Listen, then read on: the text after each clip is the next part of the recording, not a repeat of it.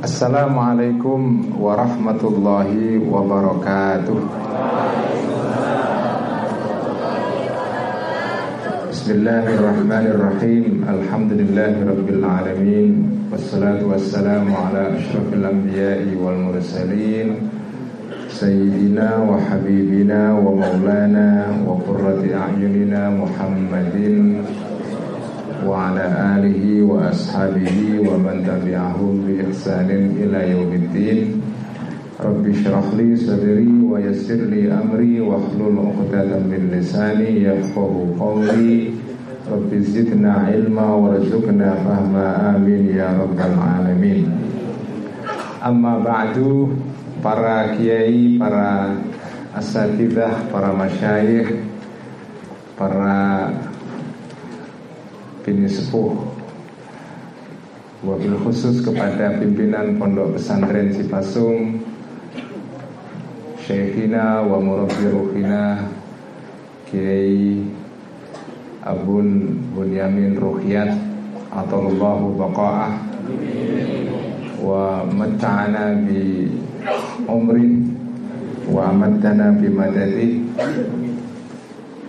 Kepada Ketua Tanfidiyah PCNU Kabupaten Tasikmalaya Kiai Atam Rustam Terima kasih Sudah Mengantarkan diskusi atau pengajian pada malam hari ini. Kang Akidudin Yang bertanggung jawab atas Keributan malam ini Ini semua karena gara-gara beliau. Tapi saya sungguh mendapatkan kehormatan yang luar biasa di luar dugaan saya. Saya mendapatkan kehormatan yang tidak bisa saya bayangkan Mendapatkan kesempatan majelis untuk ngaji ihya di pesantren Cipasung. Sebetulnya saya agak sedikit grogi dan takut dan cemas ya.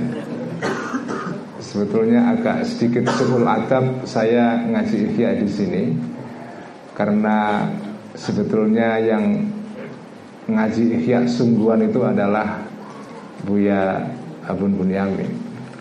Saya ini hanya KW 5 Tiruan yang sudah kesekian kali Tapi sebetulnya saya ngaji ikhya ini hanya alasan untuk jalan-jalan saja.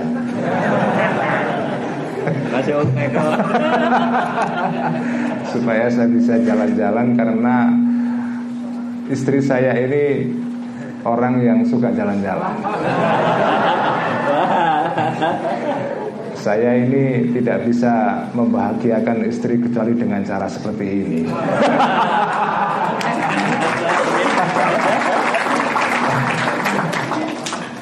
Jadi ngajinya sendiri sebetulnya kurang begitu penting. Tapi yang penting adalah jalan-jalannya ketemu dengan orang-orang dan ketemu dengan manusia-manusia ya. Ketemu dengan manusia-manusia yang buat saya itu luar biasa ya. Setiap kali saya ngaji ikhya ke mana pun Saya bertemu dengan manusia-manusia yang luar biasa Baik manusia yang masih hidup atau yang sudah mati Jadi selalu saya kalau pergi ke mana pun ngaji ikhya Saya selalu berusaha untuk ziarah ya. Ziarah kepada yang hidup dan ziarah kepada yang sudah meninggal Kemarin ketika saya datang ke sini pertama kali yang saya lakukan adalah ziarah kepada dua pendiri, dua tokoh yang mendirikan pondok pesantren Cipasung ini kepada Ki Ruhiyat dan Ki Ilyas Ruhiyat. Dan kemudian baru saya sowan kepada Ki Abun Bunyamin. Jadi sudah sudah benar itu urutannya ya. Ziarah kepada yang meninggal dan kepada yang hidup. Jadi ini suatu kehormatan yang luar biasa. Uh, malam ini kita akan ngaji ikhya uh, ya mungkin 10 menit saja ya. Uh, Saya akan ngaji Ihya malam ini meneruskan uh, pengajian Ihya yang saya lakukan di Bali. Saya sebelum ke sini ngaji Ihya di Bali. Ya. Uh, dan saya baru datang dari Bali langsung berangkat ke sini. Saking saya kepingin ketemu dengan saudara-saudara ini. um, jadi betul-betul saya apa ya seperti maraton belum sempat istirahat dan langsung ke sini. Tapi uh, semoga ya pertemuan semacam-macam ini menjadi vitamin buat saya tapi juga buat teman-teman semua sahabat-sahabat sekalian. Vitamin spiritual ya.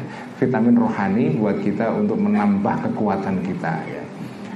Uh, malam ini saya akan meneruskan ngaji ihya yang sudah saya lakukan di Bali yang memang temanya agak eh, berbeda dengan ngaji ihya yang mingguan selama ini karena saya ngaji ihya itu mengikuti metode pesantren yaitu ngaji ihya dari awal sampai akhir kata per kata kalimat per kalimat diterangkan ala pesantren. Karena saya memang tujuan saya antara lain ingin membawa tradisi ngaji ala pesantren ini ke publik. Supaya orang tahu bahwa ada cara ngaji Islam dengan cara seperti ini, yaitu diberi makna, diterangkan, dikupas eh, kata per kata. Kalau ada yang perlu diterangkan dari aspek nahu sorofnya juga diterangkan. Itu bagi saya suatu metode belajar Islam yang luar biasa. Dan itu hanya di pondok. Bukan hanya dari pondok, hanya ada di Indonesia. Seluruh dunia Islam itu hanya ada di Indonesia seperti ini. Jadi ini tradisi ini menurut saya istimewa sekali dan harus dirawat dan kalau bisa dikenalkan kepada publik. Jadi setelah saya ngaji ikhya, alhamdulillah mulai banyak orang yang ngerti bagaimana cara menganalisa, membaca teks dan mau belajar Islam seperti ala pesantren yang pertama itu. Yang kedua publik yang selama ini tidak pernah ke pesantren kenal dengan nama Imam Ghazali. Dulunya jarang yang tahu ya. Ya kalau publik pondok pesantren semua tahu semua karena pada ngaji ya tapi yang di luar pesantren itu ya ada sebagian yang baru dengar kata Ghazali. Dan baru pertama kali mereka mendengar kata ihya ya. Teman-teman saya yang Kristen, yang Hindu, yang Buddha itu sekarang sudah mulai tahu ihya. Ya, ihya itu ya. Jadi karena yang ngaji ihya ini bukan saja yang ada di ruangan ini ya, ini kan yang zohir, yang batin banyak apa, yang hoib ya, yang maksudnya yang mengikuti ngaji ihya secara virtual melalui uh, Facebook live streaming ya. Jadi banyak sekali dan sebagian juga teman-teman yang di luar Islam ya. Ada pendeta juga yang ikut ngaji Ihya. Karena kitab Ihya ini sebetulnya ajaran-ajarannya itu universal. Universal. Bahkan kitab Ihya ini diringkas di ikhtisor, diringkas oleh seorang ulama Yahudi ya, yang hidup uh, di Spanyol dulu. Tidak lama setelah Al-Ghazali di ringkaskan dan kemudian diajarkan kepada orang-orang Yahudi. Jadi ini kitab Ihya ini kitab yang luar biasa dan kita bangga karena sebagai warga Nahdien kita adalah pewaris sah kitab Ihya. Ya. Karena tadi disebutkan oleh uh, Kiai uh, dalam bidang akhlak itu kiblatnya orang itu adalah Imam Ghazali dan Imam Ghazali itu puncak karyanya ya magnum opusnya itu adalah kitab Ihya Ulumuddin. Nah, kitab Ihya Ulumuddin ini eh, kaya sekali dan karena itu kita malam ini akan selama beberapa waktu ke depan akan menjadi tamunya Imam Ghazali. Ya. Jadi anggap saja kita ini bertamu kepada ulama agung yang namanya Imam Ghazali. Sebelum kita mulai, kita hadiahkan Fatihah dulu kepada beliau sebagai pengarang kitab Ihya. Semoga kita diberkahi dalam mengaji ini, ya, mendapatkan berkah dari kitab Ihya dan juga semoga bacaan Al-Fatihah ini keberkahan kepada negara kita, uh, kepada NKRI dan juga Al-Fatihah kita hadiahkan kepada semua pendiri Nahdlatul Ulama, kepada pendiri Jamiah Islam apa pun di luar Nahdlatul Ulama, juga kepada pendiri Indonesia, pendiri Pondok Pesantren Cipasung dan juga kepada ulama-ulama kita, guru-guru kita, orang-orang tua kita. Lahumul Fatihah. Bismillahirrahmanirrahim. Qala al-muallif rahimahullahu ta'ala Wa nafa'ana bihi wa bi'ulumihi Fid darini amin. Kita ada di halaman 42 Ini adalah berbicara tentang Ilmu-ilmu yang semula Itu adalah baik Tapi karena perkembangan zaman Kemudian pengertiannya berubah Dan kemudian menjadi jelek ya dan kemudian menjadi negatif.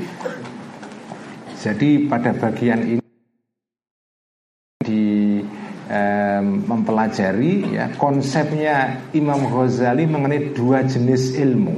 Ada al-ulumul mahmudah, ada al-ulumul al-ulumul mazmumah ya. Jadi ilmu itu dua, ada ilmu yang dipuji, artinya harus kita cari karena ini ilmu yang baik ya. Ada al-ulumul mahmudah, ada al-ulumul madmumah. Ada ilmu-ilmu itu yang tercasi yang membuat rohani kita jadi kotor itu. Jadi itu itu penting sekali. Ada dua konsep tentang al-ulumul mahmudah, ada al-ulumul madmumah. Dan kalau kita apa ya kaitkan dengan kehidupan sekarang, itu kita sekarang hidup di dalam era di mana medsos ini menjadi sarana penyebaran al-ulumul mazmumah luar biasa. Ya. Persebaran ilmu-ilmu tercela atau informasi-informasi yang sampah, ya. yang junk information ya, informasi yang sampah yang membuat kita ini jadi kotor, akal kita kotor, rohani kita kotor, uh, spirit kita menjadi kotor dan seterusnya. Nah, um, di dalam bagian ini Al-Ghazali menjelaskan bahwa ada ilmu-ilmu yang semula itu sebetulnya maknanya baik. Tapi kemudian dalam perkembangan zaman itu menjadi maknanya negatif. Nah itu disebutkan oleh beliau ada apa ada ada lima pengertian atau ilmu yang semula baik kemudian dalam perkembangan menjadi jelek maknanya. Pertama adalah al-fiqhu fikih ya. Kedua al ilmu. Ketiga at tauhid ya. Keempat at tazkir atau apa mengingatkan orang untuk berzikir. Dan terakhir al hikmah jadi ini lima ilmu yang semula maknanya baik kemudian dalam perkembangan zaman itu menjadi jelek. Nah yang pertama fikih ya. Saya sudah baca kemarin sebagian ini sebagai pengantar ya. Saya sudah sebagian kemarin terangkan bahwa fikih itu ini juga sekaligus apa ya kritik uh, untuk diri kita. Karena kita tahu semua kan ilmu premium di NU di pondok-pondok pesantren itu apa? Fikih kan? Nah di dalam bagian ini Imam Ghazali itu melakukan semacam otokritik koreksi diri. Beliau sendiri itu ahli fikih ya. Al Ghazali itu karir pertamanya sebagai ulama dimulai dengan belajar fikih Guru beliau namanya Imam Haromen Itu salah satu ulama syafi'iyah yang besar sekali. Ya. Ada dua ulama syafi'iyah penting yang Mengarang buku yang merupakan ensiklopedi madhab syafi'i. Yang pertama adalah Imam Mawardi Dengan bukunya Al-Hawi Al-Kabir. Yang kedua adalah Imam Haromen Yang mengarang kitab uh, apa itu uh, Nihayatul Matlab fi Dirayatil Madhab itu kitab yang berisi ensiklopedia atau kumpulan seluruh akwal dan wujuh pendapat-pendapat Imam Syafi'i dan ashabnya atau apa uh, murid-muridnya ya. Nah Al Ghazali itu muridnya Imam Haromen jadi beliau ahli fikih tapi dalam kitab Ihya beliau melakukan kritik terhadap sesama orang yang belajar fikih. Nah kata Imam Ghazali Fikih itu dulu maknanya pada zaman Nabi dan sahabat Itu adalah artinya memahami jalan menuju kepada akhirat. Tapi belakangan kemudian fikih itu menjadi nama Untuk ilmu tentang kumpulan fatwa. Nah ilmu yang menjadi jadi bukan berarti fatwa tidak penting tetapi fikih dalam pengertian mempelajari hukum-hukum dan fatwa-fatwa dan keputusan-keputusan para kodi ya itu hanya wasilah orang yang terlalu asyik dengan fikih kemudian lupa kepada tujuan fikih itu berbahaya karena fikih yang dimaknai sebagai kumpulan hukum dan fatwa dan kumpulan keputusan kodi itu kemudian menjadi ilmu yang sifatnya teknis. Bukan ilmu yang orientasinya adalah untuk membawa orang kembali kepada jalan akhirat, ingat kepada Allah itu. Dengan kata lain, kalau kita mau memahami secara lebih luas ya, ilmu itu kadang-kadang kalau kita cari, kita pelajari, terlalu jauh itu kadang-kadang kita bisa kehilangan orientasi. Kita belajar ilmu sampai banyak sekali, misalnya belajar nahwu, sorof, fikih, apa pun lah. Itu kadang-kadang saking asiknya kita, kita lupa. Sebetulnya kita nyari ilmu itu untuk apa? Coba untuk apa sebetulnya?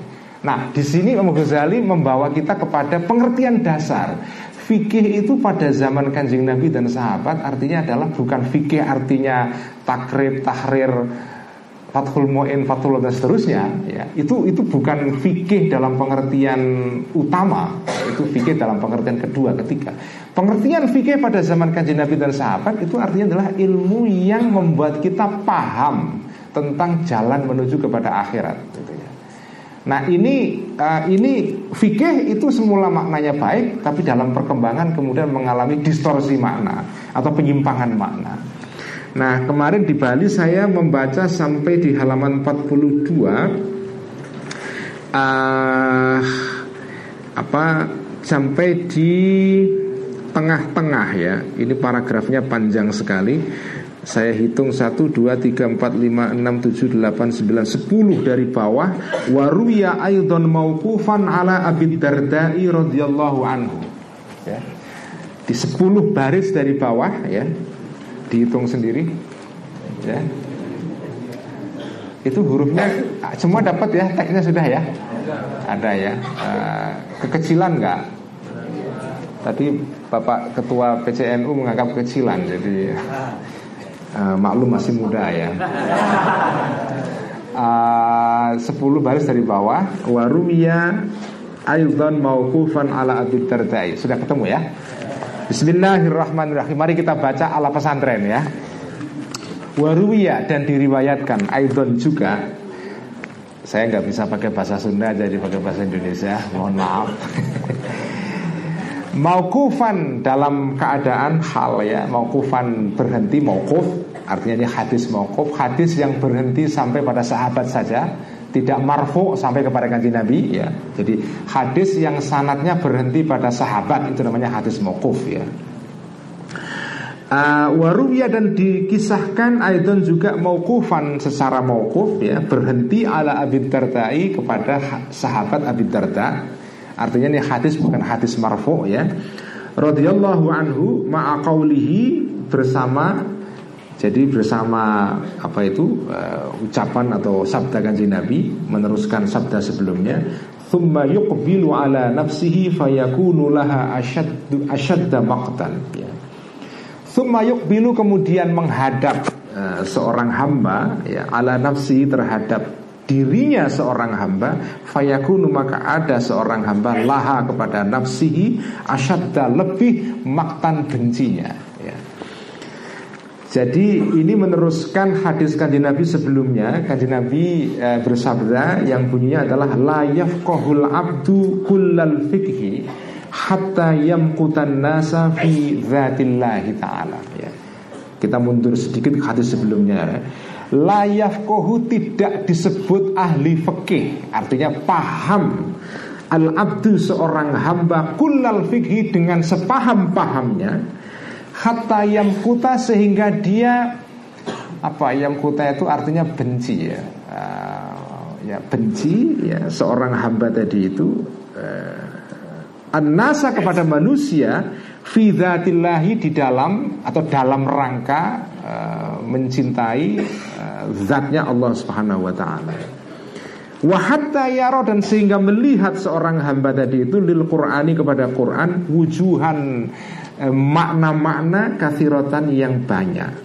Jadi di dalam hadis ini kita membaca definisi fikih yang berbeda dengan fikih yang kita pahami selama ini. Ya. Selama ini kan yang disebut dengan fikih itu kan dalam us, dalam lubul usul kan definisinya al ilmu bil ahkami syar'iyatil amaliyati al muktasabati min adillati tafsiliyah. Itu kan uh, definisi fikih menurut lubul usul. Fikih artinya adalah pengetahuan atau mengetahui ya tentang hukum-hukum yang bersifat tafsil ya detail yang diistimbatkan diambil dari dalil-dalil yang bersifat tafsil ya. Itu namanya fikih. Itu definisi fikih yang muncul belakangan seperti dirumuskan oleh uh, pengarang kitab Lubul Usul yaitu uh, Syekhul Islam uh, Zakaria Al Ansori ya.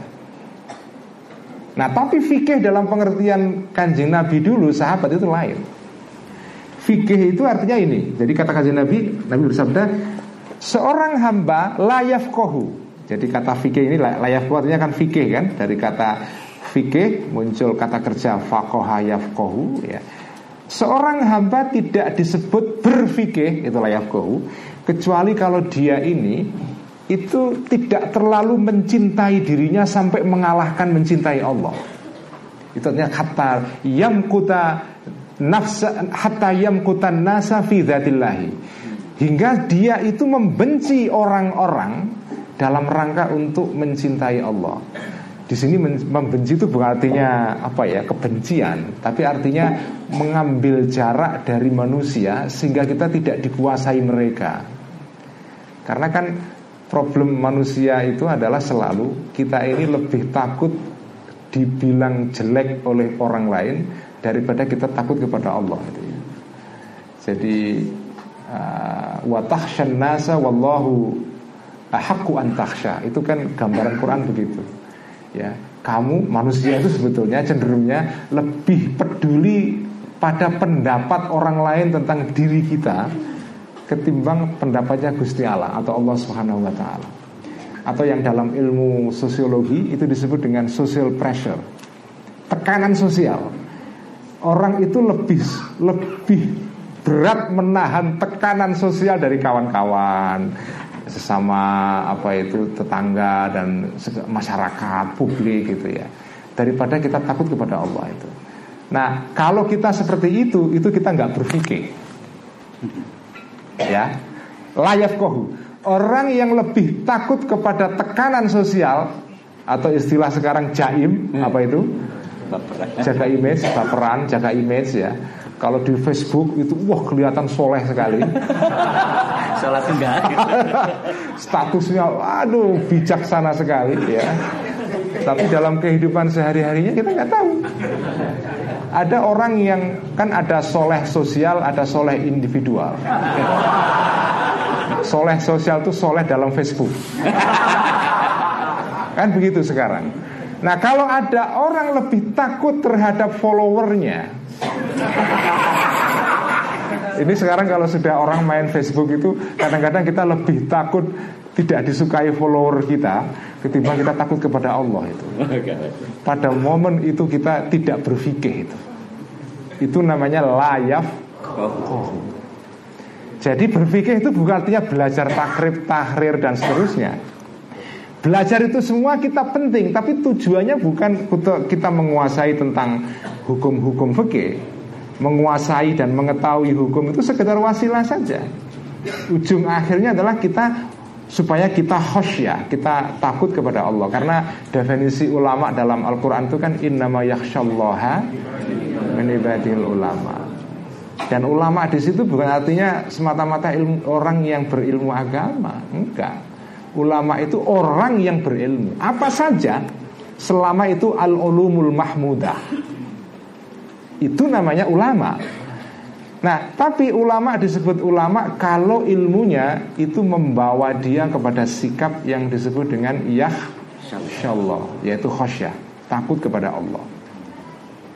Jadi kalau kita kembali kepada hadis ini Kalau kita dengan ilmu kita kok tidak ada khosyah di situ, itu namanya bukan fikih. Meskipun kita tamat ngaji Fathul Wahab. Meskipun kita tamat ngaji Iyan Tolibin Tapi tetap itu belum layak kohu ya.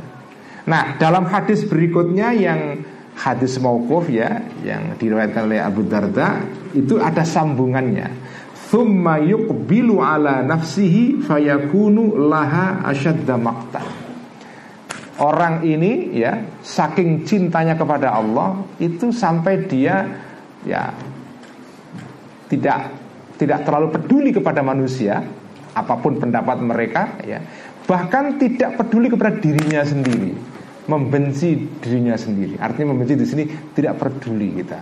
Yang kita pedulikan hanya Allah Subhanahu wa taala karena itulah pusat segala keberadaan kita itu jadi wujud kita di dunia ini itu kan senternya, pusatnya adalah Allah itu.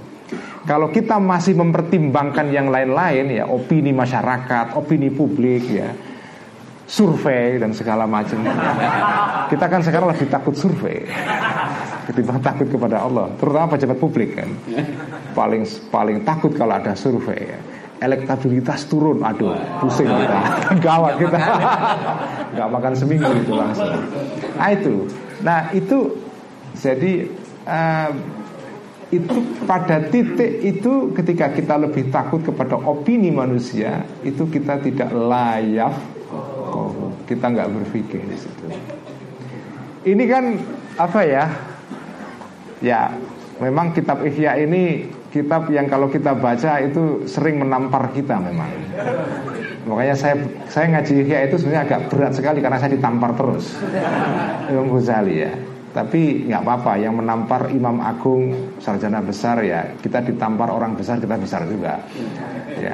Jadi uh, jadi ngaji Ihya ini memang banyak di sini keterangan-keterangan yang membawa kita kepada otokritik itu kita mengkritik diri kita sendiri.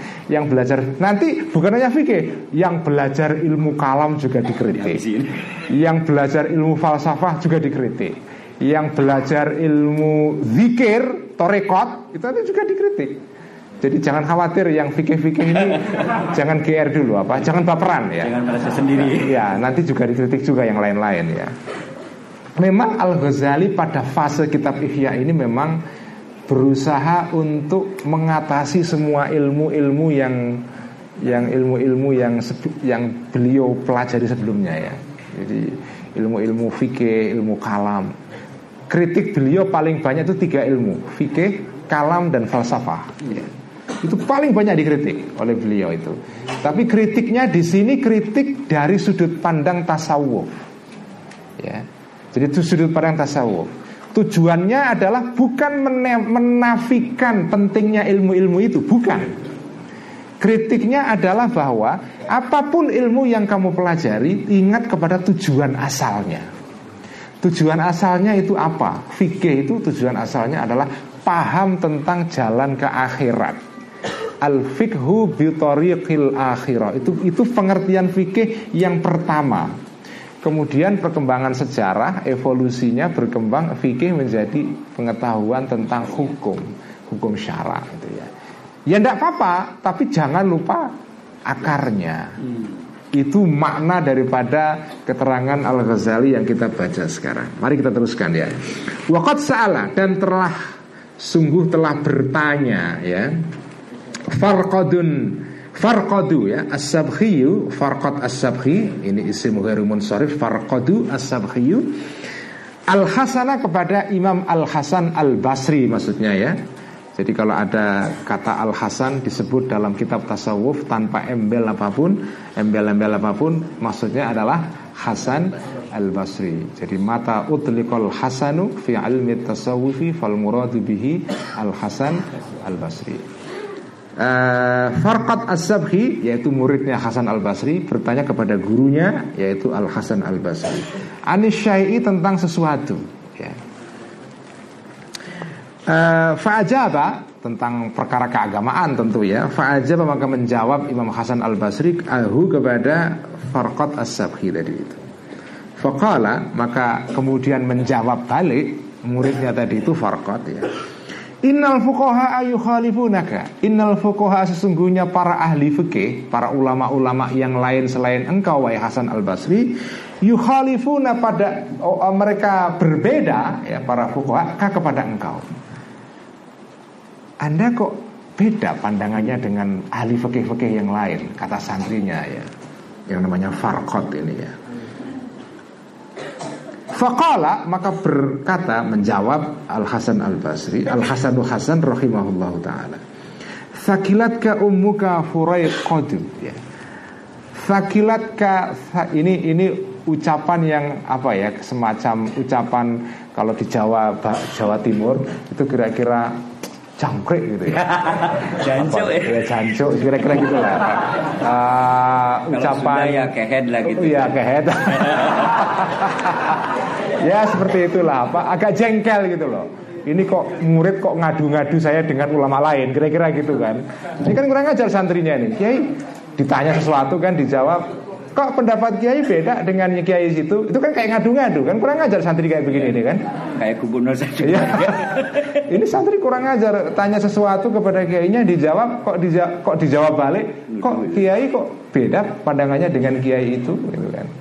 Kalau sekarang emang gue pikirin gitu. kira-kira begitu kan? Jadi ini agak marah. Ini kok kayak saya diadu-adu dengan kiai lain. Ini santri kurang ajar ini Makanya jawabannya uh, Al-Hasan juga agak jengkel. Sakilat ka ummuka. Itu bahasa Arab artinya uh, kalau secara harafiah sakilat ka semoga kehilangan men, ke, kehilangan terhadap engkau umuka ibumu karena kehilangan sehingga dia menjadi janda itu sakilat ka ya. Ya kira-kira semoga ibumu kehilangan kamu apa ya. Uh, sehingga apa ibumu apa uh, apa kehilangan anak yaitu kamu gitu ya. Nggak ada ya furaiqatu wahai furaiqat ya. Nah itu pun dari kata farqatun ditasghirkan jadi furaiqatun. Itu kayak ya ngenyek itu apa ya apa ya. Ya. Ditasghir ditasghir itu menunjukkan apa ya menghina ya. pokoknya Akasa Basri agak jengkel dengan santri. Ini santri kurang ajar ini ya jadi sakilat ka ummuka farfuraiqatu. Wa hal ra'aita faqihan bi'ainika. Kamu kok sembrono berani mengatakan saya berbeda dengan para ahli fikih yang lain. Emang kamu tahu siapa itu ahli fikih kira-kira gitu ya. Wa hal ra'aita dan apakah melihat engkau faqihan seorang ahli fikih bi'ainika dengan mata kamu. Kamu ini kok sok tahu banget itu loh. Emang kamu sudah pernah siapa tak yang ahli fikih itu? Siapa mereka itu yang pernah nggak kamu melihat sendiri itu? Innamal faqih. Wah, di sini kemudian Imam Hasan Al Basri mendefinisikan ahli fikih secara beda dengan pengertian pada umumnya. Innamal faqihu Sesungguhnya orang yang disebut dengan ahli fikih Adalah az-zahidu orang yang zuhud Fit dunia dalam dunia jadi ahli fikih itu bukan orang yang tahu tentang fatwa, tapi orang yang zuhud. Itulah ahli fikih. Ar-raghibu yang yang menyukai, yang mencintai fil akhirati terhadap akhirat ya. Al-basiru yang mengetahui dengan mata hatinya itu al-basir ya, bukan dengan mata mata badan ya, bukan mata kepala tapi mata hati ya bidinihi tentang agamanya dia. Itulah definisi fikih menurut Imam Hasan Al Basri ahli fikih adalah orang yang zuhud orang yang fokusnya adalah kehidupan akhirat dan kemudian dia ini mengetahui secara hati mata hati ya tentang agamanya. Ya.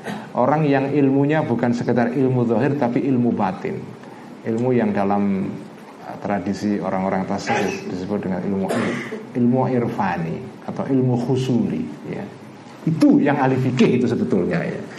Jadi kamu itu emang kamu tahu ini kan ini santri yang agak ya ini agak ya, ya ini PMI lah ya.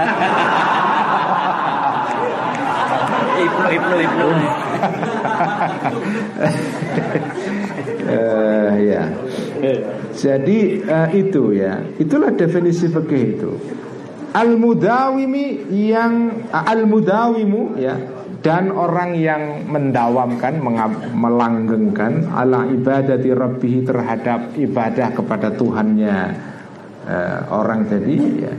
Al-wari'u yang bersifat wirai menjaga diri dari hal-hal yang syubhat ya. Tidak saja haram tapi juga syubhat. Al-kafu yang menahan nafsahu terhadap dirinya orang tadi itu an a'radil muslimina dari kehormatan orang-orang Islam. Artinya tidak menyakiti kehormatan mereka. Itulah namanya orang ahli fikih ya. Al-afifu yang uh, menahan diri menjaga diri anin an amwalihim terhadap harta-hartanya uh, apa itu? Manusia al-muslimin ya An-nasihu yang memberikan nasihat di jamaatihim kepada kumpulannya orang-orang Islam itu ya. Dan ditambahkan lagi walam yakul ya. Walam yakul. Ini sudah komentarnya Al-Ghazali. Ini bukan kata-kata Hasan Al-Basri. Nah, inilah sulitnya membaca kitab kuning itu. Kitab kuning itu tidak mengenal ya, ya titik koma. Ini komanya ini bukan dari Imam Ghazali. Ini koma dari pentahkik dari editor kitab ini. Kalau ulama dulu nulis kitab itu ya dari awal sampai akhir terus saja kayak rel kereta gitu apa nyambung gitu nggak ada titik nggak ada koma. Tapi orang yang ngerti nahu sorof tahu di mana titik di mana koma. Ini bedanya dengan orang sekarang. Sudah ada titik, sudah ada koma, nggak tahu titik koma. Pada masih salah.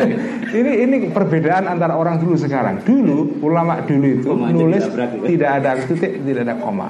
Tapi karena tahu nahwu sorof, tahu di mana titik, di mana koma, di mana ini kalam berhenti di sini, ini istiqnaf kalam baru itu tahu semua.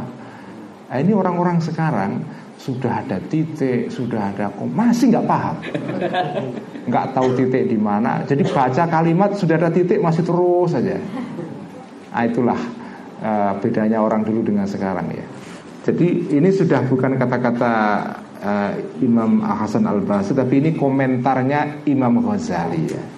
Walam yakul ya dan tidak mengatakan ya uh, mana tadi itu uh, Imam Hasan Al Basri fi jami'i dzalika di dalam semua definisi tadi itu ya tentang definisi mengenai al-faqih ya. Beliau tidak mengatakan al-hafidhu li furu'il fatawa ya.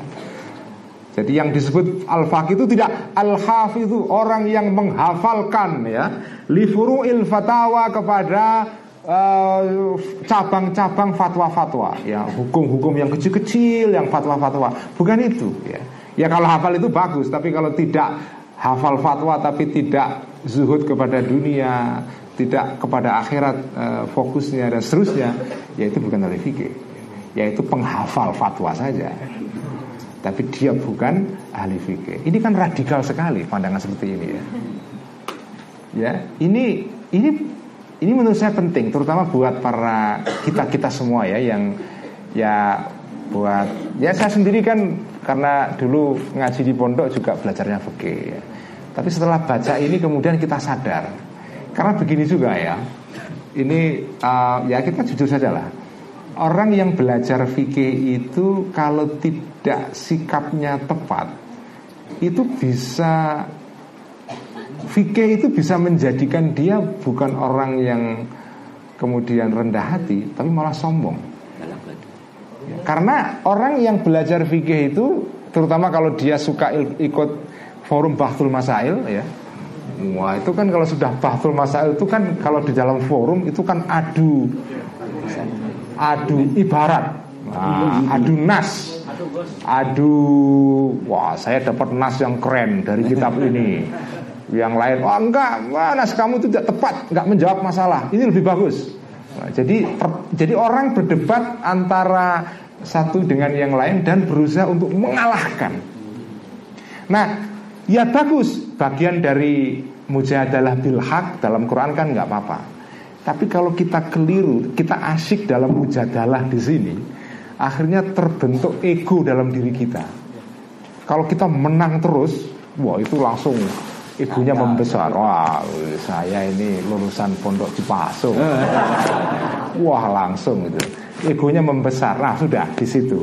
Itu sudah fikih hilang itu. Ketika pada momen itu, itu fikih itu sudah hilang dari orang itu. Dia hanya sekedar tahu hukum saja. Tapi fikihnya tidak ada. Jadi di sini sebetulnya kalau kita belajar dari ihya bagian ini, kita memang harus hati-hati, ya, harus hati-hati. Jadi jangan ya, jangan memahami bagian kitab ihya ini ya, ini sebagai kita jangan belajar fikih, jangan. Bukan itu. Belajarlah fikih tetapi tetap dengan sikap yang awas. Ya. Jangan lupa kepada tujuan awalnya. Fikih adalah memahami jalan menuju kepada akhirat. Tujuannya itu, ya. Jangan sampai keliru jalan kita ya. Uh, Walastu. Ya. Dan tidak ada aku Maksudnya aku Al-Ghazali. Aku lu mengatakan aku ya. Aku tidak mengatakan di sini. Innasmal fikhi Sesungguhnya nama atau istilah fikih ya. Saya selalu mengatakan fikih itu Itu cara pengucapan Kiai Sahal Mahfud dulu. Karena saya dulu murid beliau ya. Dulu kalau kalau beliau mengatakan itu fikih ya.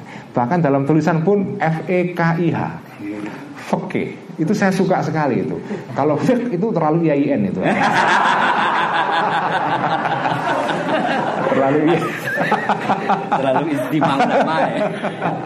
Uh, kalau fikih itu ah, itu khas pesantren itu Makanya saya suka itu fikih itu. Enak gitu ya. Enak.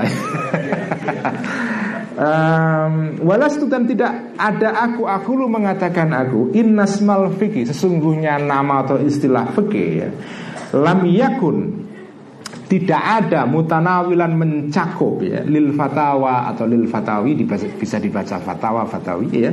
Lil fatawa kepada fatwa fatwa ya.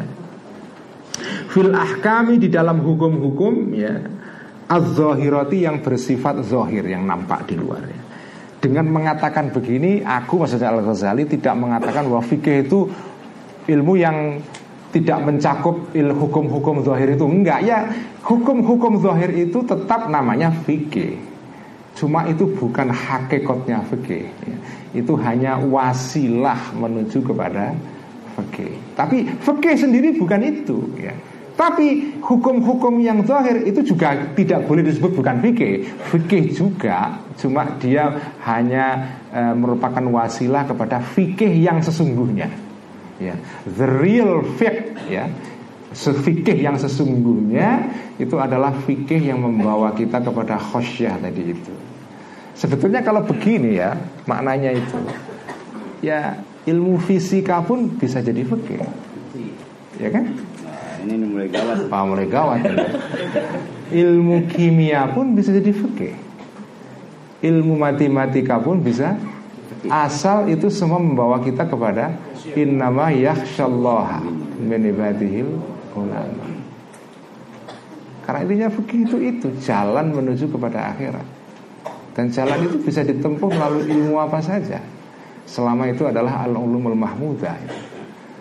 Jadi ini makanya ngaji kitab Ihya itu kadang-kadang membongkar paham-paham kita yang selama ini kita punyai ya tentang beberapa hal dibongkar kembali oleh Imam Ghazali. Makanya ihya itu kadang-kadang dekonstruksi banget. Ya, membongkar, ya, membongkar sekali ya. Saya kadang-kadang juga kaget kok begini ya. Makanya karena ihya ini membongkar pengertian-pengertian yang sudah selama ini kita punyai itu. Ini kan kitab ihya ini waktu dikarang itu sekitar nggak lama lah enam tahun setelah Ihya terbit itu itu pernah difatwa kitab Ihya ini sesat. Dan pernah dibakar secara massal di depan alun-alun kota di kota Spanyol di Andalusia pada saat itu ketika Spanyol masih di bawah kekuasaan Islam ya. Itu pernah dibakar difatwa oleh seorang kodi pusat pada saat itu karena mungkin kitab Ihya ini di dalamnya memang mengandung apa ya apa pengertian-pengertian yang mungkin agak menyinggung ini kan. Ini kan orang-orang yang selama ini belajar fikih kan terganggu ini. Ya, kok kok begini ya? Iya. jadi jadi makanya mereka agak kurang suka ya. E, jadi banyak Tapi ya dulu ya, sekarang sih semua orang sudah menerima kitab Ihya dengan apa ya dengan taslim ya. Mungkin sebagian hanya sebagian kecil orang lah ya. Uh, tetangga sebelah saja yang tidak uh, tidak suka kitab Ihya. Tapi hampir semua orang sekarang memakai kitab Ihya ya. Semua torekot dalam Islam pakai Ihya. Semuanya. Ya, jadi Ihya ini adalah kitab yang lintas torekot ya, dipakai semua torekot ya uh, apa tadi ya? Walakin tetapi karena ada ya ismul fik tadi itu ismul fik fitorikil umum atau ada apa itu at-tanawul ya fitorikil umumi dengan jalan pengertian umum ya wasyumuli dan dalam pengertian ya mencakup semuanya au bitorikil istidbai atau daring atau dengan jalan uh, apa itu uh, mengikuti. Maksudnya memang fikih itu maknanya bisa juga mencakup ilmu-ilmu atau hukum-hukum yang zohir itu hukum-hukum syara ya. Tapi itu fikih dalam pengertian umum secara umum memang fikih mencakup itu semua. Tapi fikih tidak hanya itu saja. Jadi fikih itu adalah lafzun amun. Lafal yang umum syamilun yang mencakup banyak pengertian. Termasuk pengertiannya adalah hukum-hukum yang zohir itu syariat itu. Tapi fikih tidak hanya itu saja. Jadi jangan terkecoh kita. Nah yang jadi salah adalah ditaksis. Fikih hanya itu saja. Nah, itu yang keliru itu yang kata Al Ghazali pada pada bagian sebelumnya. Jadi yang yang keliru adalah mentaksis nama fikih atau istilah fikih kepada ilmu yang itu saja, ilmu tentang hukum-hukum zahir itu. Padahal fikih tidak hanya itu saja. Fikih itu adalah lafzun amr, lafal yang mencakup banyak pengertian, tidak hanya itu saja. Ya. Jadi ini yang perlu di apa disadari ya. Jadi ini ini Al Ghazali mencoba me, mengingatkan kita ya. Fakana maka ada itlaquhum ya. Me, apa, memakainya, mengucapkannya para ulama maksudnya para ulama dulu ya. lahu kepada fikih ala ilmil akhirati terhadap ilmu akhirat ya aksara lebih banyak pada generasi awal dulu istilah fikih lebih banyak dipakai dalam pengertian ilmu akhirat bukan ilmu fikih loh Al Ghazali itu pada bagian awal eh, just pada bagian sebelum ini di awal Kitabul Ilm mengatakan kita fikih eh, fikih itu adalah ilmu dunia bukan ulumul akhirah. Karena memang fikih itu ilmu yang tentang ya tentang tindakan kita di dunia ini, tentang bagaimana mengatur muamalah kita, baik muamalah kita sesama manusia atau muamalah kita dengan Allah ya. Jadi itu ilmu duniawi. Nah ilmu yang ukhrawi itu adalah ilmu tasawuf. Nah istilah fikih di dalam generasi awal Islam pada masa sahabat, masa tabiin ya itu fikih artinya adalah lebih banyak dipakai dalam pengertian ilmu akhirat atau ulumul akhirah itu ya. Jadi hah ya ini memang apa berat ya karena kita kemudian sekarang jadi agak yang belajar fikih sekarang agak mungkin agak sedikit punya pengertian yang berbeda ini ya. Nggak apa-apa ya. Besok nggak ngaji, ya, besok nggak ngaji jangan ya. Habis ngaji kita fikih atau besok berhenti ngaji takrib gitu ya. Uh, jangan ya. Karena ya takrib itu fikih juga. Tapi fikih itu dalam pengertian yang uh, ilmu zahir, tapi fikih juga mencakup ilmu-ilmu batin, ilmu akhirat itu ya. Masih kuat diteruskan? Hai, masih ya.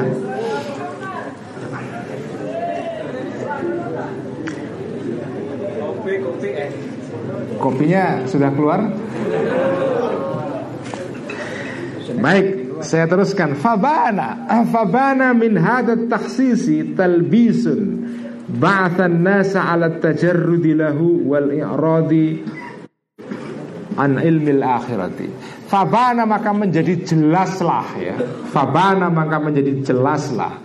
Min hadzat taksisi dari pengkhususan makna fikih hanya dalam pengertian ilmu zahir itu ya. Talbisun uh, distorsi kalau mana sekarang talbisun itu ya. Talbisun itu distorsi ya, penyelewengan makna. Bahasa yang mendorong uh, distorsi ini anasa kepada manusia, kepada para santri-santri ya. Alat tajarruti untuk um, apa fokus ya. Um, studi khusus selahu kepada fikih ya. Wal i'radi dan uh, mengabaikan ya. Mengabaikan anil an ilmil akhirati dari ilmu akhirat. Wa ahkamil kulubi dan hukum-hukum yang terkait dengan hati manusia. Karena adanya distorsi makna fikih seperti ini yang dari distorsi ini kemudian muncul pengertian bahwa fikih itu hanya dalam pengertian ilmu zahir itu. Kemudian orang-orang itu hanya studi fikih dalam pengertian ilmu zahir itu. Mengabaikan studi atau belajar tentang ilmu hati ulumul akhirah. Ya. yang makanya kenapa kitab Ihya itu disebut sebagai Ihya Ulumuddin? Menghidupkan ilmu-ilmu agama karena memang Imam Ghazali itu mendeteksi melihat ilmu agama ini sudah mati. Karena maknanya mengalami distorsi ini. Antara lain ya ini ilmu agama artinya ya fikih dalam pengertian itu. Ilmu kalam itu artinya adalah yaitu bagaimana cara mengalahkan musuh-musuh yang berbeda berbeda firqoh misalnya. Ya. Itu itu banyak ilmu kalam. Ilmu torekot artinya adalah ya sekedar hanya ikut torekot saja ya, zikir torekot tapi tidak ada efek apa-apa karena salah pemahamannya. Nah jadi uh, apa pengertian-pengertian yang terdistorsi ini itu membuat orang jadi kemudian salah pengertian. Salah pengertian Wawajadu dan menjumpai orang-orang tadi yang belajar ilmu-ilmu tadi ini ala zalika kepada distorsi ini ya. Muinan sesuatu yang mendukung support ya pendukung minat tabai dari tabiat manusia.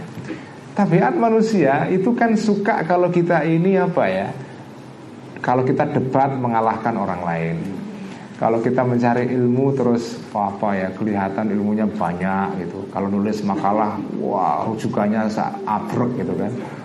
Referensinya wah banyak banget itu padahal nggak pernah dibaca juga. Banyak opsi. banyak opsi. Kita kan tahu semua itulah ya. Kadang-kadang orang menulis referensi itu kan hanya gaya-gayaan saja. Ya enggak ya kan ya, jadi ya manusia begitu tabiatnya. Jadi suka pamer ya. E, kalau suka, apa ya bukunya ditaruh di ruang tamu banyak banget itu. Padahal nggak pernah dibaca juga. Ya begitulah. Itu namanya at ya. Tabiat manusia itu suka mendisplay dirinya. Memamerkan dirinya. Nah, kecenderungan seperti ini itu mendukung makna fikih dalam pengertian tadi itu, ya. Sangat sangat kondusif itu, ya. Nah, ini yang diingatkan oleh Al Ghazali, jangan seperti itu, ya. Makanya hati-hati itu, ya. Fa'inna ilmal batini Karena sesungguhnya ilmu batin Menyangkut rohani manusia Ghamidun itu samar sekali Wala amala dan melaksanakan bihi terhadap ilmu batin ini Asirun susah Susah banget Wattawassula dan menjadikan sebagai alat ya. Wasilah tawassul tapi ini tawassul pakai shot ya bukan sin ya. Uh, mencapai bihi dengan ilmu batin ini ya. Atau bihi dengan ilmu ya fikih ya. Ila talabil wilayati kepada mencari wilayah kekuasaan. Wal qadai dan jabatan kekadian di pengadilan. Wal jahi dan apa? Uh, dan kegagahan atau pangkat ya pengaruh sosial status ya wal mali dan apa harta ya muta'adzirun uh, susah. Jadi menggunakan ilmu batin bihi dari bihi kembali kepada ilmu batin ya. Menjadikan ilmu batin sebagai alat untuk mencapai tujuan-tujuan dunia itu susah itu. Susah banget. Tapi kalau ilmu zahir itu enak dipakai sebagai alat untuk mencari pengaruh sosial itu. Ya. Makanya ilmu batin itu sebaiknya dipelajari kalau kita sudah tua memang ya. ya, tapi ya bukan begitu ya. Jadi sebaiknya ilmu batin itu ya ilmu yang menjadi semangat dalam kehidupan kita sepanjang hayat ya. Jadi begitu. Jadi ilmu fikih itu bisa jadi gini. Ilmu fikih itu bisa menjadi ilmu batin, bisa jadi semata-mata ilmu zahir. Ilmu fisika bisa menjadi ilmu batin, bisa menjadi semata-mata ilmu zahir. Ilmu kimia bisa menjadi semata-mata ilmu zahir, bisa menjadi ilmu batin. Kimia menjadi ilmu zahir kalau kita pelajari sebagai ilmu kimia saja. Dia menjadi ilmu batin kalau dia bisa mengantarkan kita kepada khosyah, tapi kepada Allah itu. Jadi ilmu batin, ilmu zahir itu sebetulnya kategori yang bisa di, ada dalam semua ilmu. Ilmu matematika bisa sekedar menjadi ilmu batin, zahir bisa juga menjadi ilmu batin dan semuanya. Ilmu fikih yang kelihatannya religius itu, ya, itu bisa merosot sekedar menjadi ilmu zahir saja kalah dengan ilmu fisika yang kelihatannya ilmu duniawi tapi dia karena diniati dengan benar dia bisa menjadi ilmu batin jadi ini pada akhirnya kan sikap kita sebagai manusia kalau sikap kita benar maka semua ilmu itu bisa menjadi ilmu batin ilmu yang hanya seolah-olah covernya agama itu bisa merosot hanya menjadi ilmu zahir saja Makanya dulu ketika kita kalau kita belajar lubul usul ya di bagian akhir itu kan selalu ada bagian tentang tasawuf sedikit sekali di bagian akhir. Nah di situ ada keterangan yang saya masih ingat sekali. Banyak sekali pekerjaan-pekerjaan yang seolah-olah covernya atau bentuknya wujud lahirnya itu ilmu amal-amal ini seolah-olah bernilai agama, tapi dia sebetulnya adalah uh, apa tidak punya nilai agama sekali. Bukan bukan amal yang bisa membawa kita kepada akhirat. Tapi banyak ilmu amal-amal yang seolah-olah bentuk lahirnya itu amal duniawi karena niat yang benar dia bisa mendatangkan membawa kita kepada akhirat. Itu bagian di dalam kitab Lubul Usul. Lubul Usul itu kita tentang usul fikih, tentang teori fikih ya. Ini menarik. Kenapa kita belajar Lubul Usul tentang fikih kok ujungnya tasawuf? Jamul Jawame juga sama di ujung baginya, di ujung akhirnya adalah tasawuf. Untuk mengingatkan bahwa fikih itu kalau keliru niat itu bisa menjadi ilmu zahir saja. Padahal ini fikih loh ya, ilmu agama loh. Ya, kan seolah-olah oh keren fikih religius itu. Fakultas syariah gitu. Awal syaksiyah gitu kan. Waduh itu kan itu wow takutlah kita ya. Tapi bisa juga sekedar hanya menjadi ilmu zahir saja. Ini ini ini ini bagi saya luar biasa Al Ghazali ini ya dengan dengan pengertian ini ya.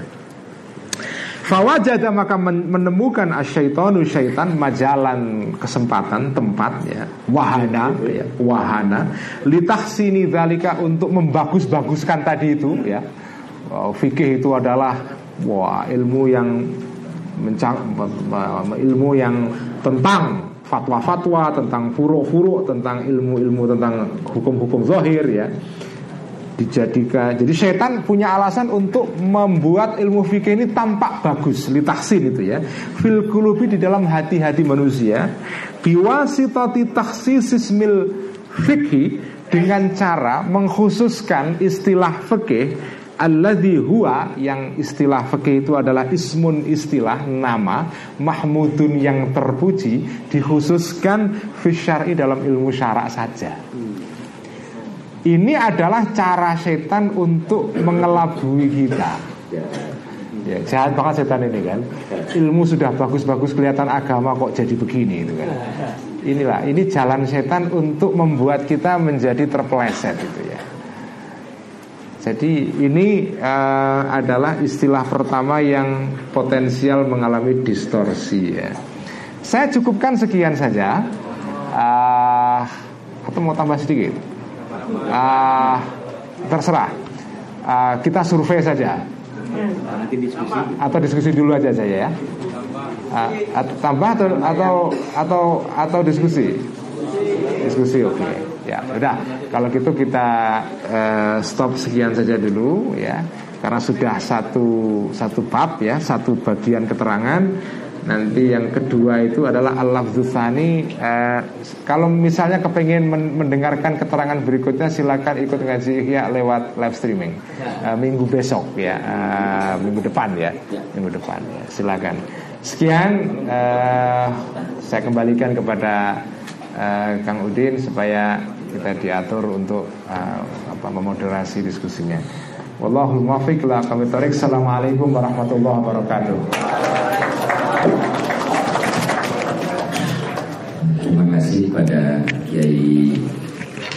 Labsana adalah Alhamdulillah ternyata ya luar biasa lah. Baru satu kata fikih aja bikin besok kita kalau baca buku fisika ilah roti dulu kan gitu. Jadi ya mesti harus sama musoni bagian juga menyantar kita pada akhirat gitu kan. Termasuk ilmu bagaimana tentang memahami Facebook juga bisa yang syaboha kan begitu guys ya. Baik eh, Bapak dan Ibu teman-teman sekalian. Eh, jadi diskusi ini kita buka saja bukan hanya materi yang dikaji malam ini. Gitu ya bukan hanya yang dikaji tentang definisi tadi fikih yang mengalami distorsi dan lain sebagainya. Mungkin di antara teman-teman juga ada yang mengkaji online selama ini melihat terus ada pertanyaan yang ingin ditanyakan itu juga ya. Uh, ya termasuk mungkin kekesalan-kekesalan teman-teman selama ini gitu sehingga apa sih maunya orang pinter satu ini yang selama ini silahkan saja kita buka untuk termin pertama kita buka tiga penanya dulu ya. Tiga penanya dulu saja. Silahkan disebutkan namanya. Mic-nya dikasih ke tengah aja kali ya. ya. Ada kasih satu mic. Siapa? Tiga orang, cum dulu. Ada yang berani? Jangan-jangan ahli fikih semua nih. sudah sudah merasa ya insyaallah. Ya silakan satu, uh, dua, ada lagi? Dua dulu. Ada di belakang? Ya. Tiga. Silakan sebutkan nama dulu dan kita kita kita langsung tiga tiganya minta nanya ya. Langsung tiga ya. Langsung tiga ya. Ya silakan, Mas. Assalamualaikum warahmatullahi wabarakatuh. Assalamualaikum warahmatullahi wabarakatuh. Uh, perkenalkan nama saya Imam uh, terima kasih atas waktunya uh, mungkin ini sifatnya bukan pertanyaan tapi lebih kepada curhatan kekesalan kira-kira begitu. Uh, setiap kali mengikuti pengajian kitab-kitab tasawuf yang berat-berat uh, Ihya Ulumuddin ataupun uh, kitab hikam kira-kira begitu saya selalu merasa bahwa surga itu betul-betul jauh dari saya. Ukurannya itu kira-kira jauh dari betul-betul jauh dari kata pantas begitu. E, jangankan untuk mempraktekkan, membayangkannya saja, saya sudah betul-betul dibuat e, ketakutan, dibuat stres, dibuat down dan lain sebagainya. Kira-kira begitu. Bahkan di hikam itu betul-betul lebih halus.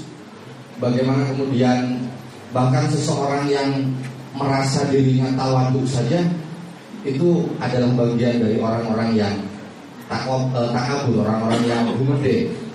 Nah, eh, saya bandingkan dengan konstruksi diri saya sendiri, kira-kira begitu. Eh, Ya kalau kata bahasa Sunda ibadah sholat masih belang betong belang betong itu apa ya? Kadang iya kadang tidak. Ya pokoknya belang betong. Nanti saya jelasin belang betong. Uh, nah uh, tapi ada alhamdulillahnya juga Gus.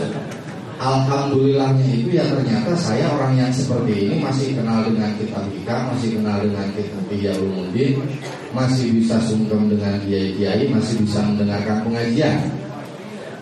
Dan kami membayangkan mungkin di luar sana ada banyak orang yang tidak mendapatkan kesempatan yang serupa, kira-kira begitu. Nah, ukuran-ukuran ini mungkin perlu masukan saja supaya kita ngajinya juga tetap semangat meskipun ya prakteknya masih jauh tapi kira-kira ya kalau bahasa Jawa sih belum ngaji lah kira-kira begitu sih nah mungkin eh, itu saja eh, pengantarnya mukadimah mengawali pertanyaan-pertanyaan yang selanjutnya kurang lebihnya mohon maaf wassalamualaikum warahmatullahi wabarakatuh Enggak lanjut. Lanjut sebut nama. Assalamualaikum warahmatullahi wabarakatuh. Nama saya Muzali. Wah, gawat.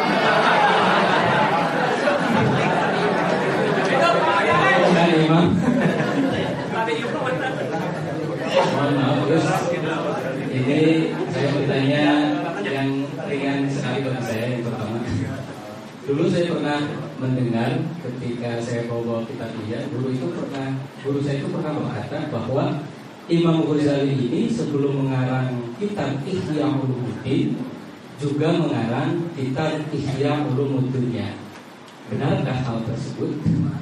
Kalau benar, di mana kira-kira dapat kitab itu? Karena saya tanya, saya masih butuh dunia gitu. Wes, dagang selain dagang. Kayak mungkin yang yang yang lebih penting lagi, lebih penting. Masih butuh dunia ya sini. Yang kedua, ini saya nemu-nemu yang martabat-martabat itu itu. Nah, kemudian saya ketemu kakak-kakak ada tanazul, kemudian ada tajalli. Dan dua-duanya bikin saya bingung kira-kira. Mohon dijelaskan dengan semudah mungkin yang bisa dicerna oleh saya. Terima kasih. Apa itu tanazul dan apa itu tajalli. Terima kasih. Assalamualaikum warahmatullahi wabarakatuh. Salam. Monggo yang di belakang mic-nya tolong dikasihkan. Tadi yang di tengah. Sebutkan namanya. Pacarnya nggak usah, nggak usah. Sok dicepet. Nah, gitu. Suaranya sampai belakang. Sampai. Bismillahirrahmanirrahim Assalamualaikum warahmatullahi wabarakatuh. Eh, Alhamdulillah yang diberi kesempatan untuk bisa berwajah langsung dengan eh, para sumber dari kitab Ihya eh, Al-Mukarram Kiai Uli Alhamdulillah saya juga termasuk eh, pembaca setia eh, Gus Ulil dari awal yang menulis serial Kitab Al-Hikam sampai sekarang tapi Namanya Mas. Eh, namanya bukan uh, Sabik Alaulia Zulfa Eh, Alhamdulillah kuliah juga di uh, Cipasung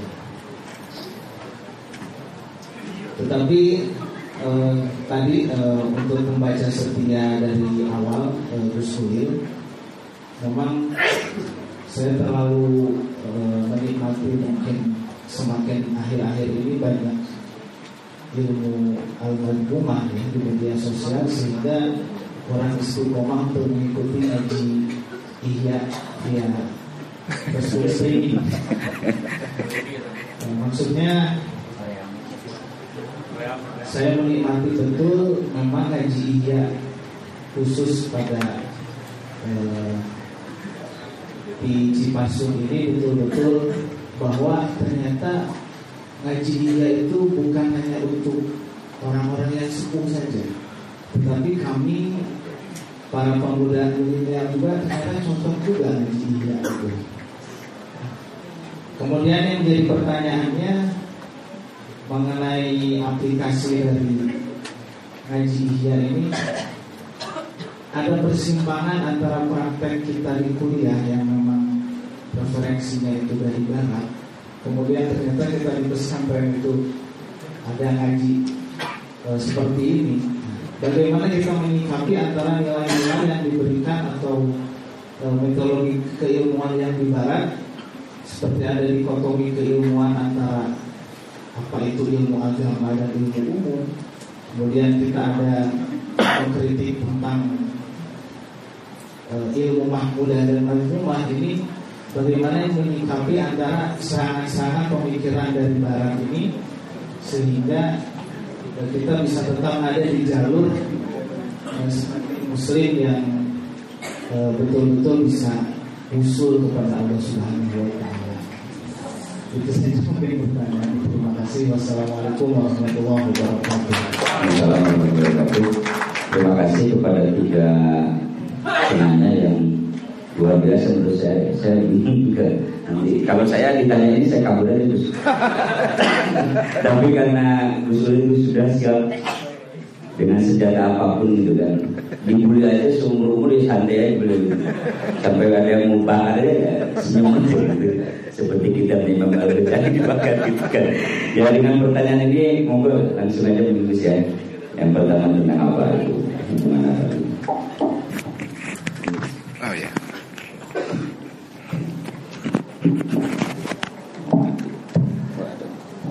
Terima kasih pertanyaannya luar biasa. Masing-masing pertanyaan butuh ngaji satu sesi sendiri-sendiri tadi.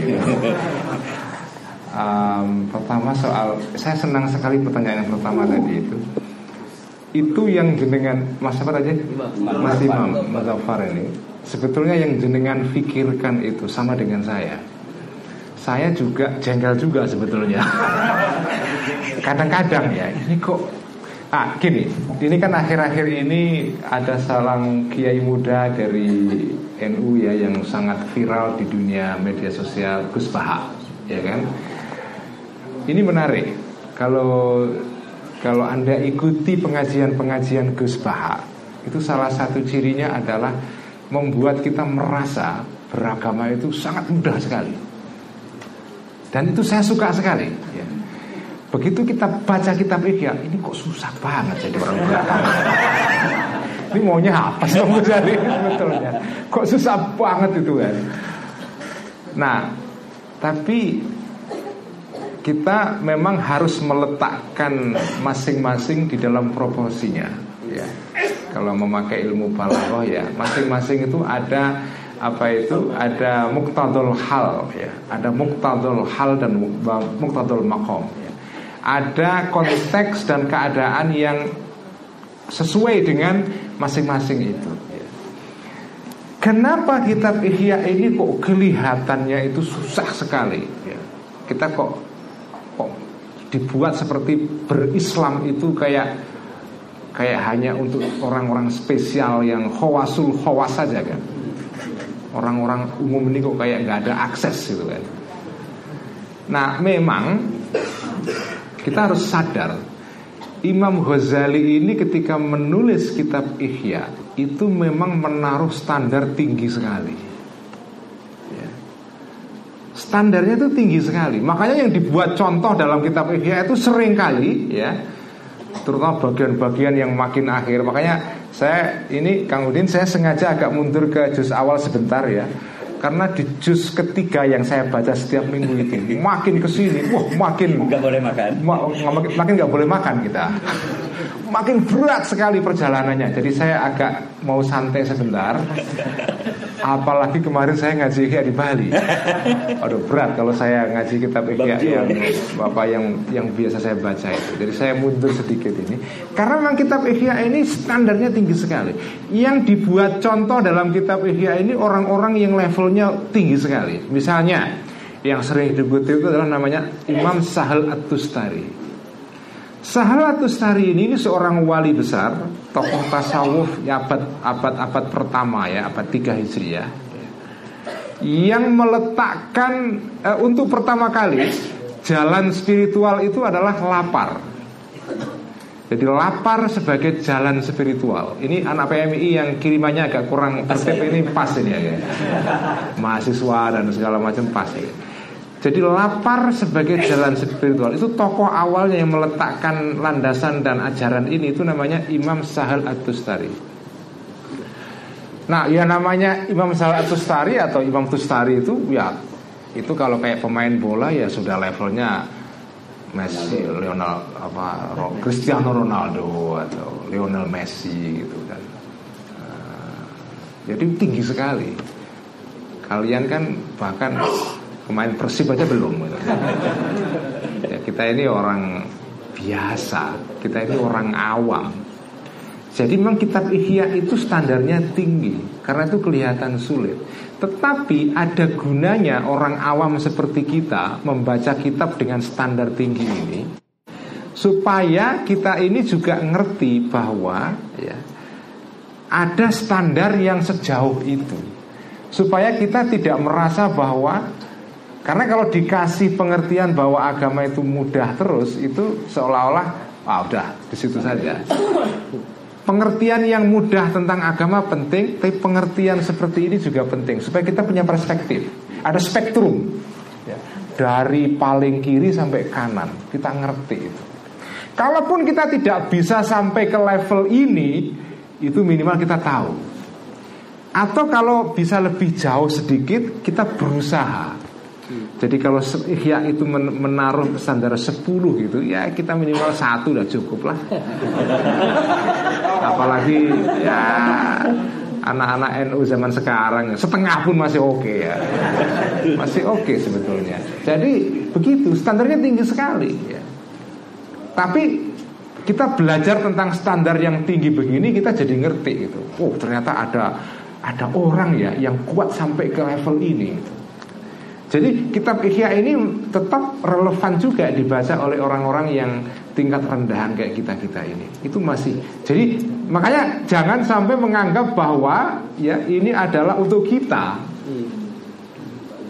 Ini untuk orang latihan jadi wali ini memang. Terus habis ini jadi wali semua kan? jadi wali semua. Ya tapi kalau dunia isinya wali semua ya susah.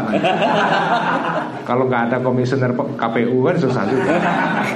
Dunia kan perlu ada komisioner KPU nya. Eh kosong lagi. Gitu. Perlu banser. Ya. Perlu pengurus NU kan perlu juga. Kalau semua wali nggak jalan dunia ini. Kan? Jomplang itu oleng nanti.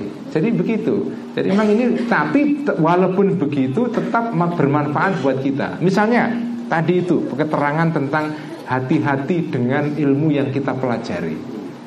Supaya kita tidak salah orientasi. Itu kan bermanfaat buat kita. Ini adalah warning buat kita semua yang masih belajar ini. Dan sebetulnya bukan warning kepada yang masih santri. Kepada kiai pun juga ini juga relevan Jangan sampai kita ini di dalam mencari ilmu atau mengajarkan ilmu itu kehilangan orientasi sehingga ilmu yang semula itu ilmu akhirah jadi ilmu dunia. Karena salah penempatannya, ya, karena porsinya nggak tepat itu. Ya. Jadi kita sudah mengira itu sudah mencari ilmu akhirat, tahu-tahu ilmu dunia. Sementara orang yang belajar ilmu dunia agak kita hina-hina kan, agak kita sepelekan, agak kita remehkan, tapi karena sikap hati dia yang benar, jadi ilmu akhirat ilmu dia. Jadi apa ya? Eh, nah, ini gini, kenapa Islam di Indonesia itu kok moderat? Nah ini agak sedikit diperlebar apa temanya ya, ya Nusantara. Kenapa Islam di Indonesia itu moderat?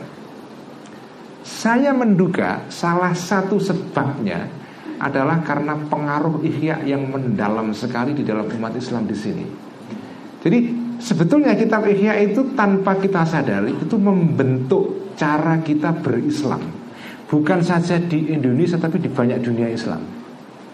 Nah, kalau kita pelajari ilmu tadi itu, ya, Mas Imam, itu kita akan punya pengertian bahwa kita tidak mudah untuk menghakimi orang lain. Jadi makanya namanya ilmu akhlak kan. Ilmu ilmu akhlak itu kan ilmu yang membuat kita berakhlak kan. Nah, salah satu manifestasi akhlak adalah kita itu uh, tawadu. Kita itu rendah hati ya.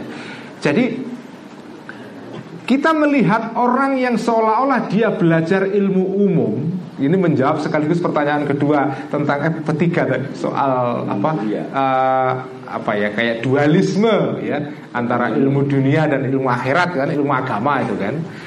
Kita yang belajar ilmu agama di pondok pesantren kayak Cipasung ini mungkin kalau kita salah apa ya salah salah persepsi atau salah sikap kita nganggap orang-orang yang belajar ilmu non agama itu kayak kita agak kita agak agak rendahkan gitu kan. Ah apa itu ilmu dunia itu jurusan IPA gitu kan.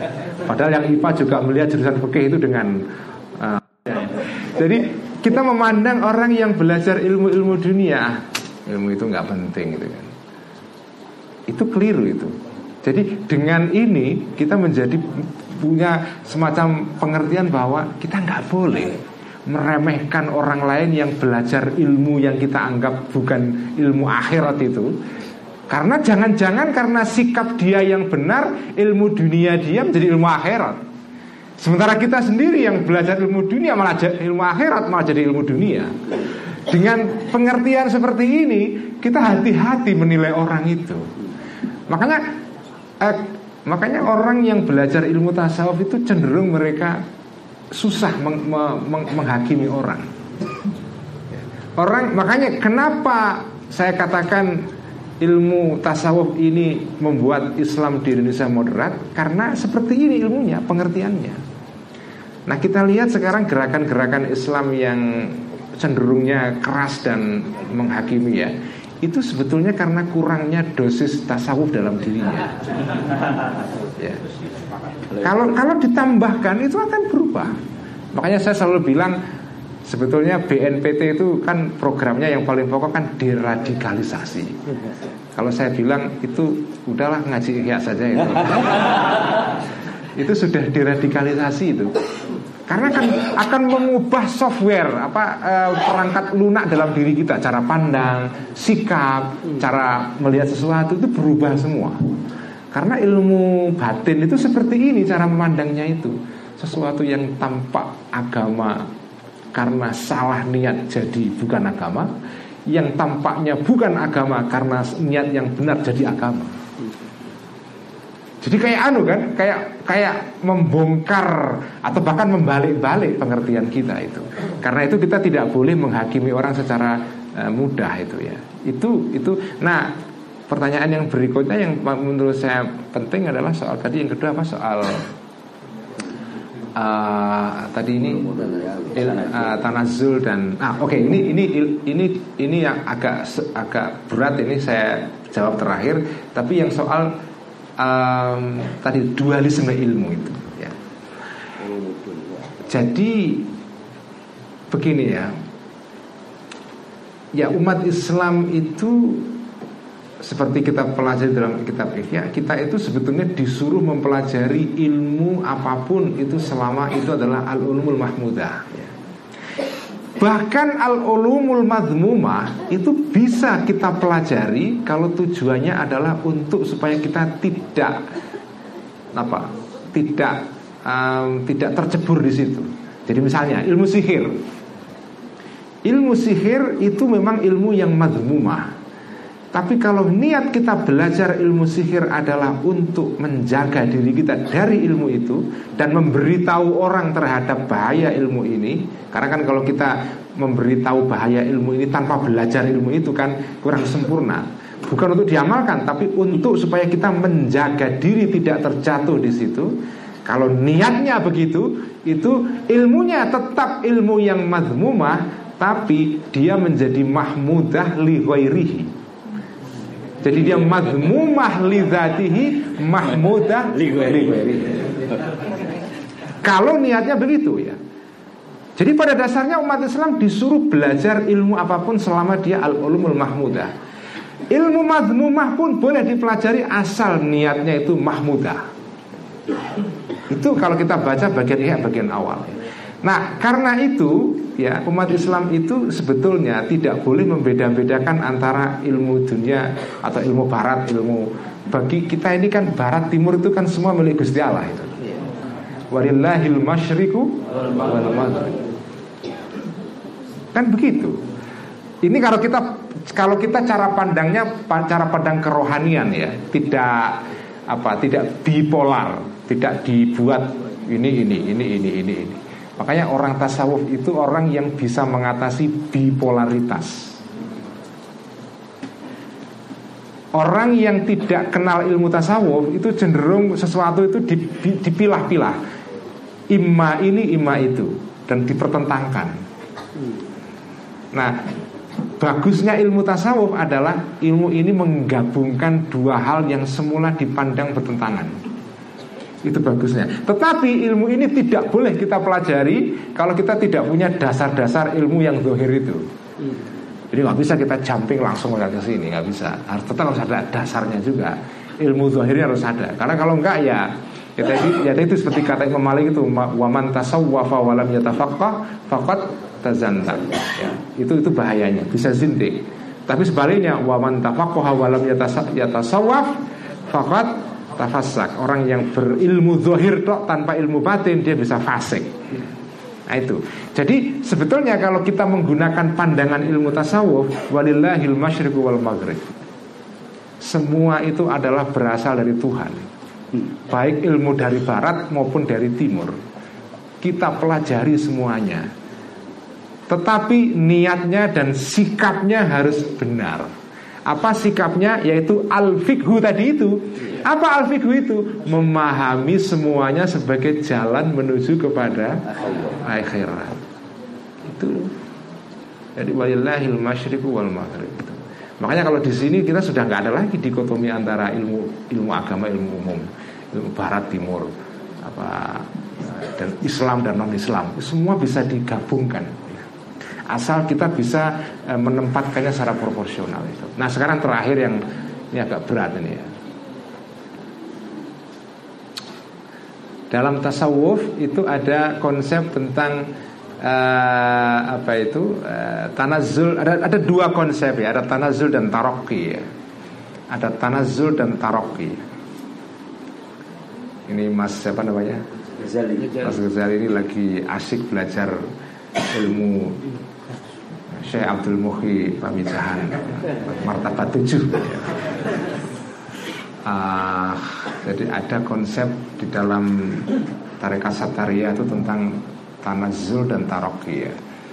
Nah ini sebetulnya konsep ini kelihatannya susah, angker ya. Tapi sebetulnya kita bisa jadikan ini sebagai ilmu yang bisa kita pakai siapa saja. Apa maknanya? Manusia beriman, saudara-saudara, ya, ini penting sekali. Dengarkan baik-baik ya. Awas. Awas ya. Ini penting sekali. Manusia beriman itu harus mempunyai satu pandangan atau konsepsi tentang dunia itu adalah dua lapis ya. Ada lapis atas, lapis bawah Ada lapis dalam, ada lapis luar Ada az-zahir, ada al-batin Itu sikap orang beriman Jadi dunia itu adalah dua lapis Ada yang bisa kita lihat dengan mata ada yang tidak bisa kita lihat dengan mata yang di dalam istilah Al-Quran disebut dengan al-ghaib. Orang beriman disebut beriman karena dia percaya bahwa dunia ini tidak semata-mata yang nampak saja. Karena itu pandangan dunia yang materialistik atau filsafat materialisme itu sebetulnya bertentangan dengan pandangan orang beriman. Nggak bisa orang beriman itu materialistik.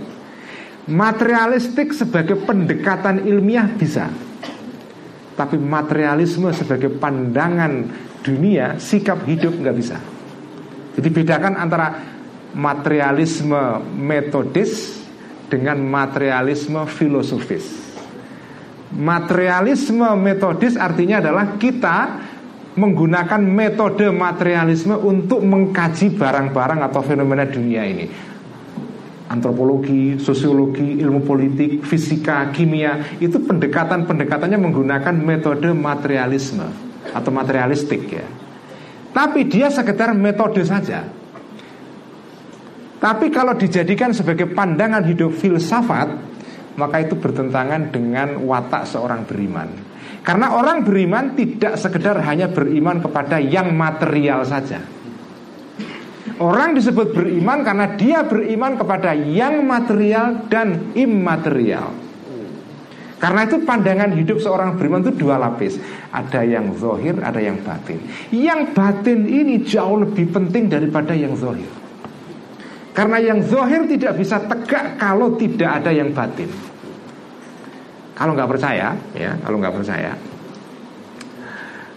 yang batin itu jauh lebih penting daripada yang zohir itu.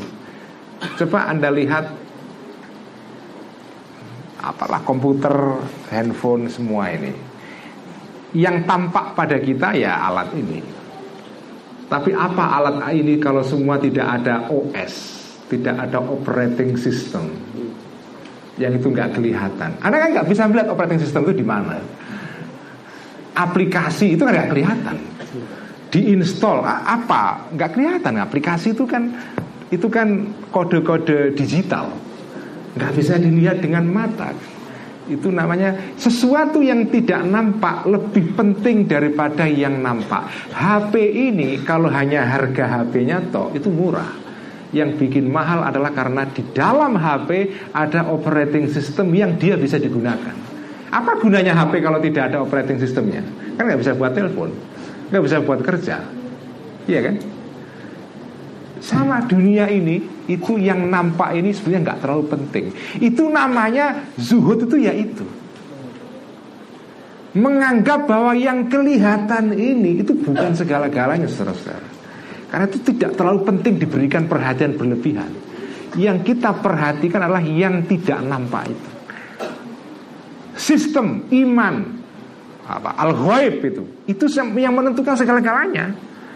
Bukan artinya zuhud itu benci dunia nggak diurusi enggak, tetap diurusi ya. Handphone kita cas juga, kita rawat kalau supaya kacanya tidak pecah dikasih apa namanya uh, apa pelindung eh, screennya itu ya dilindungi juga.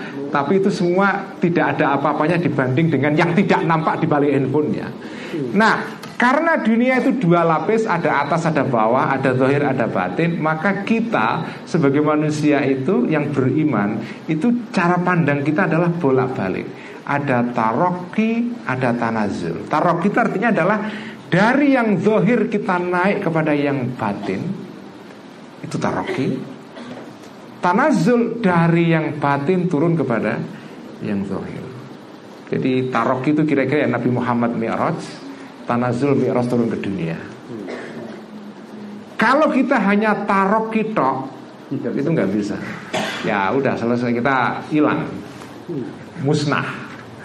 Tapi tanazul tok tanpa taroki Kita akan kehilangan orientasi. Tadi itu fakih jadi ilmu dunia Itu tarok itu tanazul tok Tidak disertai dengan taroki Ilmu batin yang tidak disertai dengan ilmu zohir Itu namanya apa uh, taroki tok ya. Atau ilmu zahir tanpa disertai ilmu batin itu tanazul tok tanazul itu turun ya. Kita turun dari yang ini agak rumit ya. Uh, kalau agak sedikit pusing nggak apa-apa apa. Ya, nanti insya Allah paham pelan-pelan ya. Jadi taroki artinya dari yang zahir naik kepada yang batin. Maksudnya naik dari makhluk menuju kepada Allah tanazul dari Allah menuju kepada makhluk. As-safar minal makhluk ilallah itu adalah As-safar perjalanan ya. Kita pergi dari makhluk menuju kepada Allah Namanya taroki. As-safar minallah ilal haq ilal, ilal halki Namanya tanazul. Ya. Orang beriman itu harus berjalan begitu bolak-balik. Ya taroki ya tanazul. Ya tanazul ya taroki. Kalau kita bisa begitu itu hidup itu enak sekali. Nah ini semua teori saudara-saudara ya. Tapi ini teori nggak akan bisa mengubah kita kalau nggak dipraktekkan pelan-pelan. Makanya saya selalu mengatakan ilmu tasawuf itu 90% praktek 10% teori. Beda dengan ilmu akuntansi. Seluruhnya teori langsung praktek Teori semuanya ya, tapi langsung bisa dipraktekkan. Kalau tasawuf enggak, 10% hanya teori aja. 90% nya harus kita coba sendiri. Dan masing-masing orang ketika mencoba itu akan punya pengalaman yang beda-beda. Kalau kita tidak pernah mencoba sendiri, kita nggak akan pernah mengalami itu ya. Ya tapi ini ilmu yang agak ini agak malam agak sedikit berat ya. ya nggak apa-apa lah ya. Jadi itu taroki tanazul. Ini ini penting sekali. Orang beriman harus taroki dan tanazul sekaligus. Tanazul tok kita akan kehilangan orientasi tarok kita kita akan kehilangan sentuhan pada dunia ya. Jadi kalau kita bisa dua-duanya, nah itu baru orang beriman yang tawasud itu itu. Ya. berada di tengah-tengah artinya ya taroki ya tanazul sekaligus itu. Itulah namanya ya mungkin ini sebagian dari makna martabat tujuh mungkin itu ya. Uh, tapi itu lain lagi ya, nanti panjang ulasannya ya. Saya kira itu Kang Udin ya. Um, um, mungkin sudah cukup ya. Nanti kalau dikasih berlebihan nanti agak pusing nanti apa? Dijadap semua. Jadap semua nanti apa? Terima kasih. Uh, mohon maaf atas segala kekurangan dan kekhilafan ya.